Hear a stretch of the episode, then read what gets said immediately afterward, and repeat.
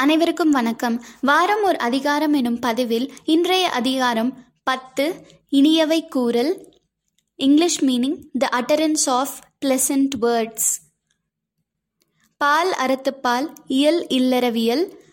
இனியவை கூறல் அதிகார விளக்கம் வாழ்க்கையில் நல்லவற்றை அறிந்தவர் சொல்லும் வார்த்தைகளில் உண்மை இருக்கும். கண்களை கசந்துருகச் செய்யும். கொடுப்பதை காட்டிலும் இனிமையான சொற்களை பேசுதல் சிறந்தது. இனிமையான சொற்கள் தான் நன்மையை தரும். இன்முகத்துடன் பேசும் சொற்களில்தான் பயன் அதிகமாக இருக்கும்.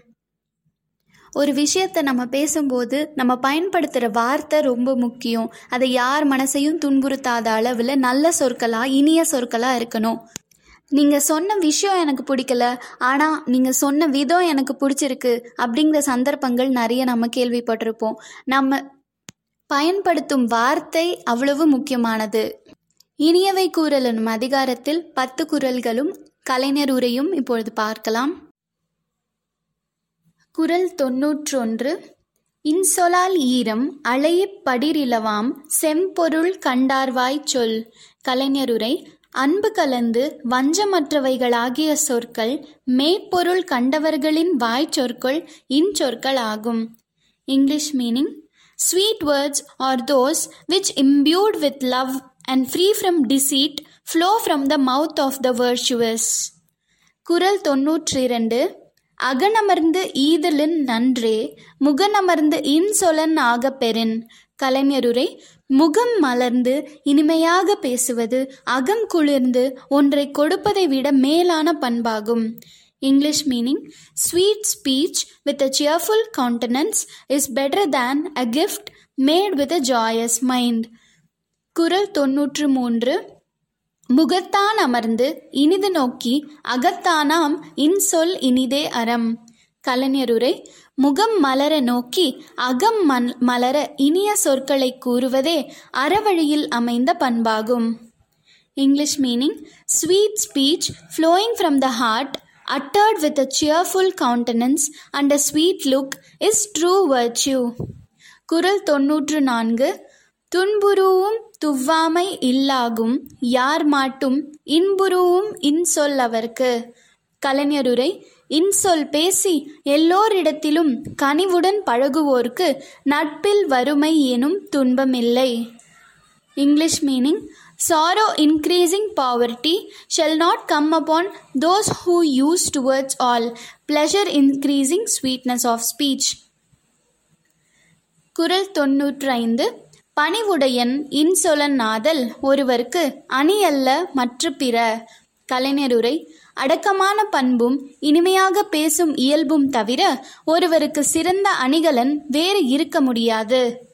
English meaning humility and sweetness of speech are the ornaments of man all others are not ornaments குரல் தொன்னூற்றாறு அல்லவை தேய அறம் பெருகும் நல்லவை நாடி இனிய சொலின் கலைஞருரை தீய செயல்களை அகற்றி அறநெறி தழைக்கச் செய்ய வேண்டுமானால் இனிய சொற்களை பயன்படுத்தி நல்வழி எதுவென காட்ட வேண்டும் English meaning if a man while seeking to speak usefully speaks also sweetly his sense will diminish and his virtue increases குரல் தொன்னூற்றி ஏழு நயனீன்று நன்றி பயக்கும் பயனீன்று பண்பின் தலைப்பிரியா சொல் கலைஞருரை நன்மையான பயனை தரக்கூடிய நல்ல பண்பிலிருந்து விலகாத சொற்கள் அவற்றை கூறுவோருக்கும் இன்பத்தையும் நன்மையையும் உண்டாக்கக்கூடியவைகளாகும் English meaning that speech which while imparting benefits